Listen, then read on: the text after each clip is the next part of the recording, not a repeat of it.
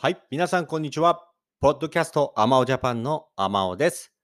いつも聞いていただきありがとうございます。この番組は日本に興味がある方や日本語を勉強している方に向けて優しい日本語でいろいろご紹介していく、えーポッドキャスト番組です。日本のニュースやですね、いろいろな情報、そして文化、まあ食べ物もそうですし、いろいろな日本を紹介していきたいと思っております。え皆様の質問やコメント、メッセージなんかも募集しています。ご紹介させていただきますので、よかったらそういったものもね、いただけたらと思います。よろしくお願いします。ということで今日も行ってみたいと思います。まずはコロナの数字でございますが、はい。そうですね。はい。コロナのニュース、相変わらずでございますがね。まあ世界もそうですけど、日本でも今日はすごくコロナのニュースたくさんやってますね。というのは、なんと過去最多の数字が出たということです。はい。えーアクセスランキング、Yahoo のアクセスランキング、まずこちらですね。コロナ急増で、今、第3ウェーブが来てるということでございまして、まだ第3ウェーブとは言ってないのかな。でも、グラフ見ると確実に、第1ウェーブ、第2ウェーブ、第3ウェーブぐらいの数字にいってますよね。過去最高、過去最多の2000人超えということで、今日はなんとニュースになっております。なってしまいましたね。はい。で、日本医師会の中川俊夫会長。まあ、これはお医者さんの、えー協会の中で一番偉い人、会長が、はい、政府の旅行支援策の GoTo トラベルがきっかけになったことは間違いないと、えー発表したそうです。まあ、これそうですよね。エビデンスがなかなかはっきりしていないが、きっかけになったことは間違いないと私は思っていると言った。いやいや、もう間違いないですよ。ね。経済を止めたらいけないということで、皆さんどんどん旅行してください。どんどんいろいろ食べに行ってください。どんどんいろいろなね、えーお店行っていろいろお金使って旅行もして楽しんでくださいって国がね、GoTo キャンペーンっていうのをやってるわけですから。トラベル割引キャンペーン、GoTo Eat トラベルキャンペーン、まあトラブルキャンペーンとか入れて言われてますけどね。はい。そういったことでね、皆さん出る、外に出るきっかけがどんどんどんどん増えてますから。これは感染者が増えて当然の結果、当たり前の結果ですよね。今日は過去最多の493人をに、えー東京で超えたということでございます。はい。で、一番多いのが20代。多いということで。やっぱりね、20代旅行したりずっとね、いろいろできなかったですから。旅行行ったり飲みに行ったり、レストラン行ったりとか。この間散歩してて、ちょっとファミレス覗いたらいつも空いてたはずのファミレスが、すんごい混んでたんですよ、うちの近所の。まあ、これはやっぱり皆さんなかなか外に出れなくて、ストレスも溜まってますからね。ちょっとお茶しない？なんつって近所のね、ファミレスなんかで集まるなんてことはあるでしょうから。まあ、こういうの見てもそうですけどね。やっぱり皆さん、食事とかカフェとかね、居酒屋には行っていると思います。はい。東京の感染者最多で493人超えたので、警戒レベル最大の4で調整かと。ほうほうほうほうほう。第2ウェーブのピークが472人。あ、超えてますよね。うん。ということはまた非常事態宣言みたいなね、警戒レベル4段階のうち最も深刻なレベル4に引き上げる方向で調整しているそうですね。そうですか。そりゃそうですよね。はい。高齢者への感染が広まっているあ背景にあるのは、家庭内感染の増加だということです。そうですね。私もしばらく親とは会ってないですけど、怖いですよね。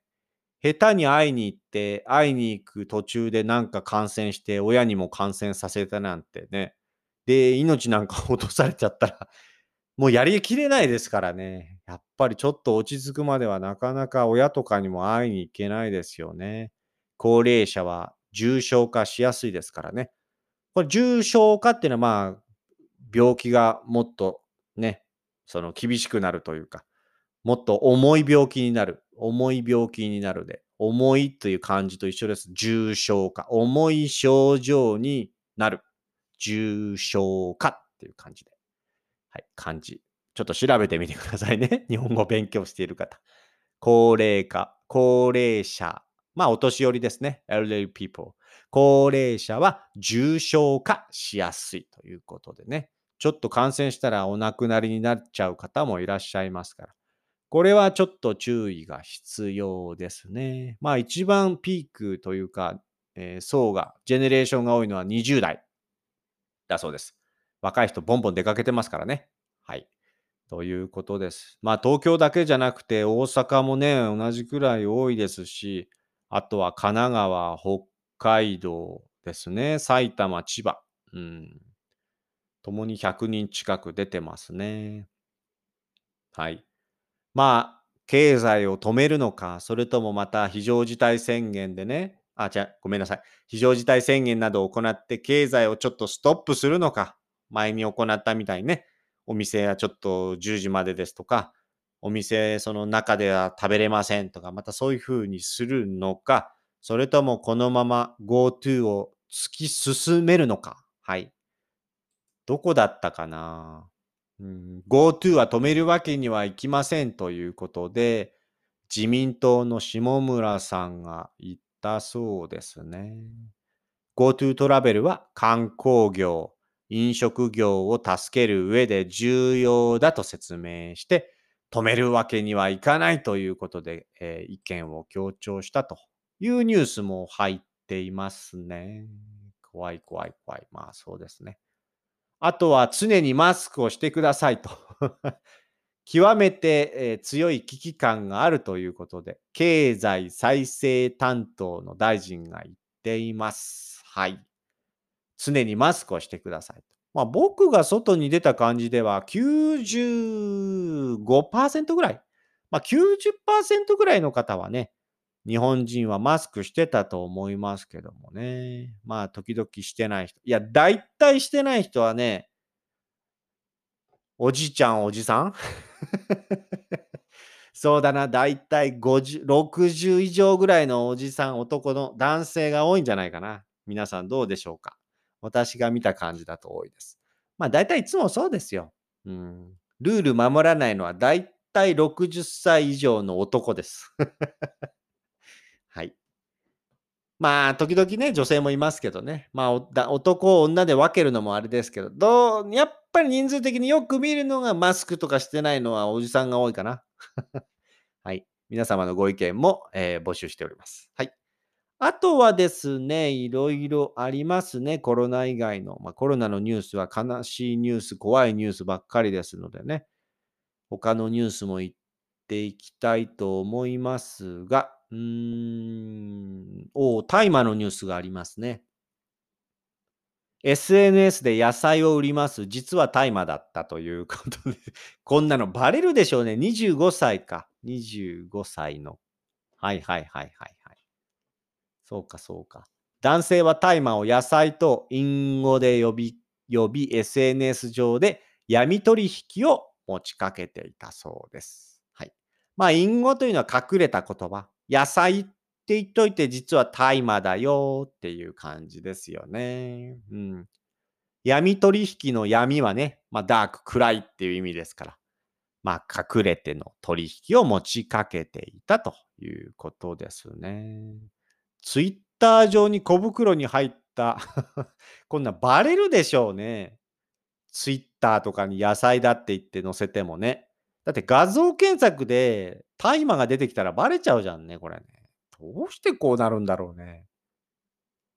知人から仕入れた乾燥大麻を 1g4000 か5000円で売買していたと。うん、そういうことね。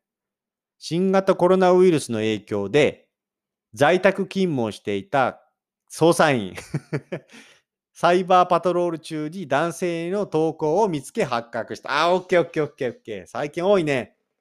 最近あの、在日外国人、まあ特にベトナムの方が、日本のファーム、農場などから豚を盗んだり、野菜を盗んだりして、SNS で売っていたっていうことですごい話題になりましたけど、そういった SNS のグループなんかに、警察官が普通の人になりすまして、メンバーに入って、そのサイバーパトロールしてるっていうね、多いですよね。まあ中国なんかすごく多いですけども。まあ、サイバーパトロール中っていうより、ツイッターでいろいろ検索して調べているおまわりさんがいるんでしょうね。まあおまわりさんというか、捜査員がね。警察の方でもやっぱり SNS でいろいろ回ってる人多いんでしょうね。それで、まあ、なんでしょうね。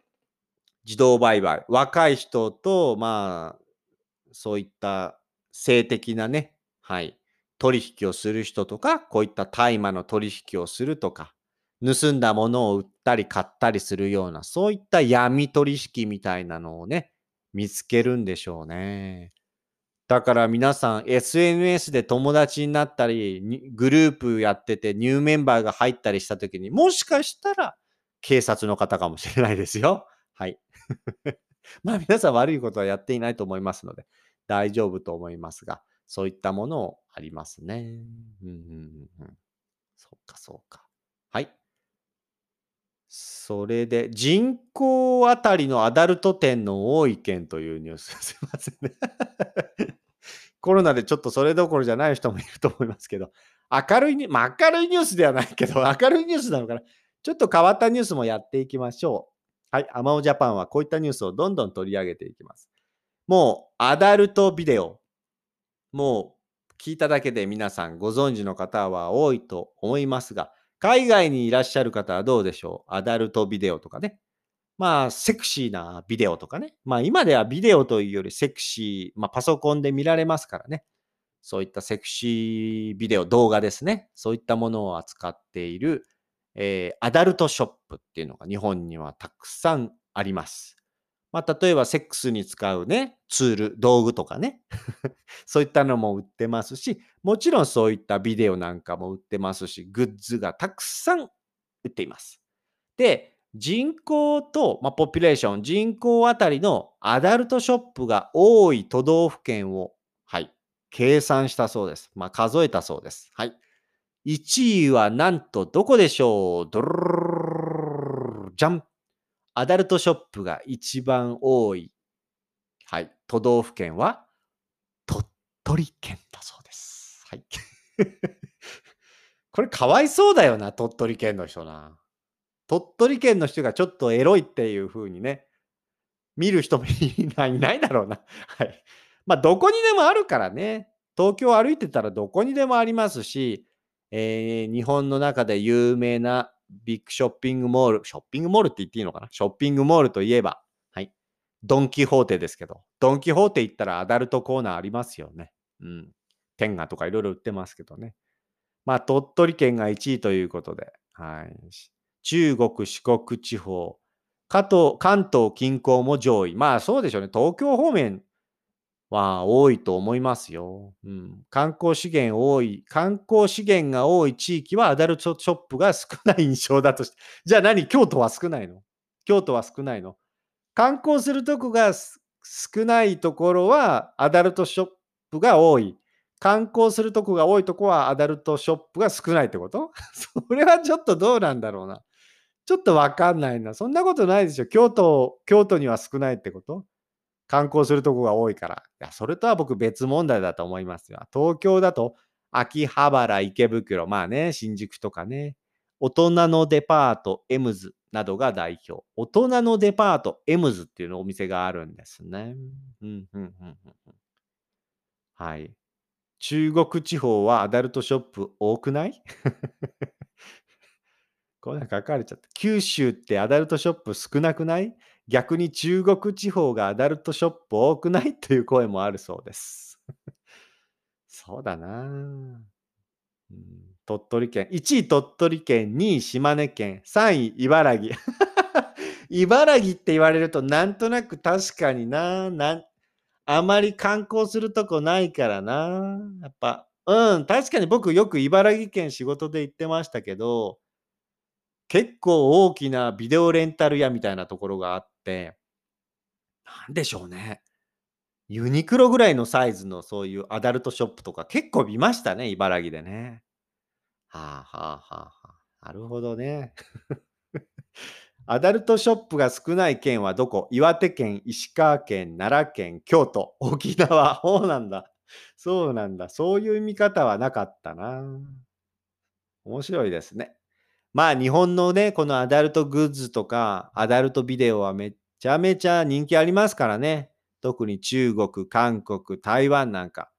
もうちょっと日本の女性に対する偏見が生まれるぐらい、偏見が生まれるぐらいね、日本の AV、アダルトビデオはたくさん輸出されてますからね。はい。これは、いいことではないような気がしますけどね。まあ、しょうがないですよね。こういうのはね。うん。はい。というニュースでございました。あとはどんなのかな？ちゃちゃちゃちゃん。うん。そうですね。トップニュース。おあ、豚を解体容疑の技能実習生、全員を不起訴処分にしたということか。そうですね。前回、ちょっとね、番組の終わりで言いましたけど、今、ベトナム人のね、豚を盗んで解体して Facebook で売ってたみたいなニュースが多いのでね、結構外国人の犯罪がちょっと増えているということでね、フォーカスされていましたけど。はいはいはい。あとはどんなニュースがあるかな？やっぱり GoTo とかコロナに関するニュースがすごく多いですね。今日は埋め尽くしてますね。ニュース速報のところにね。あとはですね。無印の服が顧客とミスマッチってどういうことだ？はい。無印良品。これ海外でも人気ですよね。無地。M-U-G-I。J-I か。無地。はい。日本では無印良品って言いますけど、医療品が方向性とサイズ感が顧客にとってミスマッチって出てますね。どういうこと？ああ、無印良品の医療、洋服関係ってあんまり売れてないんだね。中高年の顧客にとってサイズ感がミスマッチ。そうか。一番買い物する層の中高年、お年寄りなんかがサイズ感がマッチしてないと。あと、使用されている素材のクオリティの低さ。そうか。ユニクロとかと比べられちゃってるのかな。無印良品ね、いろいろグッズとか家具とかは人気ありますけど、確かに洋服ってどうなのかなあんまりうまくいってないんだね。うん、うん、うん、うん。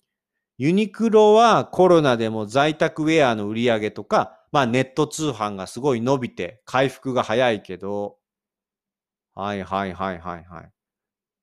あとはもう一個島村っていうのもありますよね。日本はユニクロも有名ですけど、結構ね、主婦とか、えーまあ女性が多いと思いますけど、ファッションセンター島村っていうところがありまして、世界的にはまだまだ全然有名ではないと思いますが、進出してるのかな、世界に。はい、ちょっとそれわかんないな。日本といったらもう昔からある島村っていう洋服屋有名です。日本に来た方一度ちょっと見てみてください。値段もリーズバリリーズナブルで、いろいろバラエティに富んだ商品がありますんでね。有名ですけど。あと、都市部ほど外出自粛の影響を受けなかった地方、郊外。そうか、そうか。で、駐車場付きのその、結構ね、そうなんでしょう。お店がたくさんある都会にはあんまり島村ってないんですよ。結構田舎とか郊外の大きな道路のところにポツンってあったりね。そういうところ多いですけど。そういったことで外出外出自粛の影響、コロナの影響をあまり受けなかったことで、売上高が増収にああ転じあそうなんですね。上がっている。コロナでも OK と。うん、外出が減ったことで部屋着が売れる。そうですね。部屋着を島村で買う人が多いんでね。島村は売り上げが上がってるんですね。はいはい。その一方で苦しい経営を強いられているのが無印良品か。その中でもちょっとおしゃれ、シックな感じだもんね。うん。コロナの影響をもろに受けてるんだね。そうか、医療品の比率が高い島村の回復力とは回復力とは区別して考える必要がある。無印良品の医療品の売り上げは前年より低下した反面、食品は大きく伸びてんだね。日用品は引き続き、ああ、大丈夫なんだね。食品は伸びてる。洋服は下がってるっていう感じだね。そうか、そうか、そうか。うん、うん、うん、うん。はい。そういうことですね。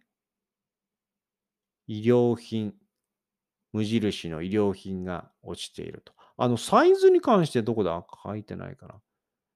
あ、ビッグサイズ、大きなサイズが全盛期にもかかわらず、サイズ感がタイト。あ、小さいって言ってんだね、さっきのね。ああと、使用している素材のクオリティがユニクロよりも、そうか、クオリティがユニクロより低いのにユニクロより高い。そうか。その2点が原因だそうですね。確かにそういうイメージあるな。素材はユニクロの方が良さそうだし、なんかタイト。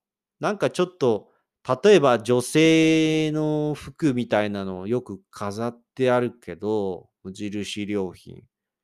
確かになんかちょっとおしゃれな、ちょっと、ちょっと小柄な、おしゃれなって言ったらあれだな。ちょっと小柄な女性、うん、向けのなんか、サイズというか、なんでしょうね。そのデコレーションっていうんですか？そう、あの、飾ってある服を見ると、そんなイメージがあるな、無印良品ってね。はいはい。そういうことか。そういうのが原因で少し落ちてるんですね。これからちょっとどういう風になっていくのか。無印良品ね。確かコロナの時にニューヨークの無地も、あれどうしたんだろう？閉めたのかな？今もあるのかな？ちょっと忘れちゃったけどね。一時的に閉じたとかなんか言ってたけど、なくなっちゃったのかね。うん、どうなったんでしょう。はい。そういうニュースでございました。あとはですね、何でしょうね。あと、1個ぐらいピックアップしますか何がいいかな悲しいニュースが多いからね。悲しいニュース。あ、これちょっと一個いきましょう。はい。在日インド人。はい。日本にいるインド人の方ですね。がこう言ってるそうです。女性だろうと容赦しないと。日本人は覚悟しろ。どういうことだ、これ。数終わり。ああ、はいはいはいはいはい。わかりました。これツイッターですね。とあるツイッター。今言った食堂、まあレストラン、食堂ね。なんとなく隣の男性客よりご飯の器が小さい気がしたと。はい。ある男性がレストランに行ったら、隣の人より自分のご飯の器、ボールが小さかったと。はい。で、そんな気がして、頼んでもないのに伝票に小、小さいと書かれていたと。で、会計、ね、えー、お会計、お金払うときに聞いてみたら、男性は普通のサイズ、女性は自動的に小さいサイズになると。正直、いい気分ではなかったことをお伝えします。という形で女性がツイートをしたそうです。わかりますかね？女性がご飯を食べに行ったら、隣の男性の人が同じものを頼んでいたのに、隣の男性の人より器が小さかった。で、お金を払うときにレジに行ったら、小、小さいサイズで書かれていた。スモールと書かれていたと。なんでですかと聞いたら、男性は普通サイズですが、女性は僕の店では小さいサイズに自動的になるんですよと言われて気分が良くなかったと。はいはい。まあこれ一応ね、確認してからしてほしいですよね。うん。確かに女性の方が、えー、残すとか少なそうとかね、ちょっと多いんで少なくしたいっていう声は多いかもしれないですけど、そういう女性ばかりではないと思うんで、確認した方がいいと思いますが。はい。そこで、日本に住んでいるインド人がリツイートしています。はい。ちょっと読みますよ。日本語ちょこっと間違えてますけども、読ませていただきます。はい。ひどいと思います。ご飯時、大事になるのは男か女の女かじゃない。いいね。その人がいっぱい食べるかどうかです。いいね。どんな人も同じ。大事お客様です。だから、サラムナマステでは、小さい難お願いしますと言われないと、女人でも容赦ない巨大難をお出ししています。これは多分、あ、本格ネパールインド料理屋さんのインド人の方ですね。はいはいはい。こういうことね。女性でも容赦しないと。日本人だろうと容赦しないと。容赦しないというのは、まあ、なんでしょうね。手を抜かない。うーん、手を抜かない。容赦しない。そうですね。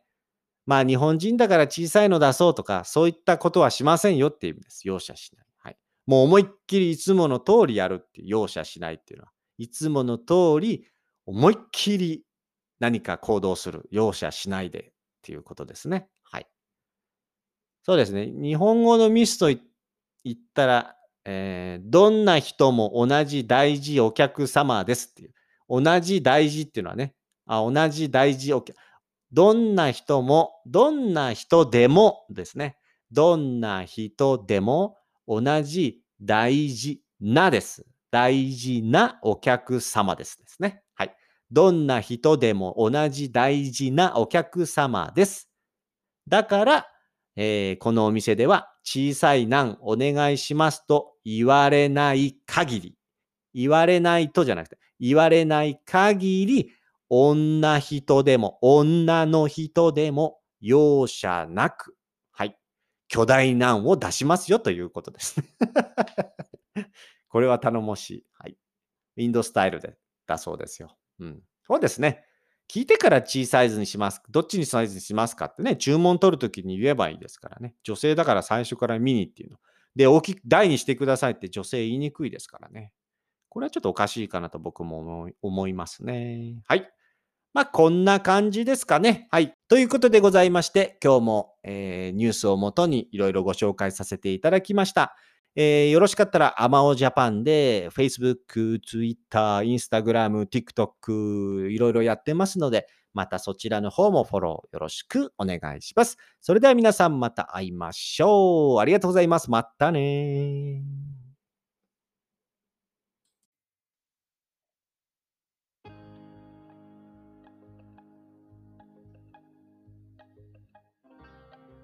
皆さんこんにちは。アマオジャパンのアマオです。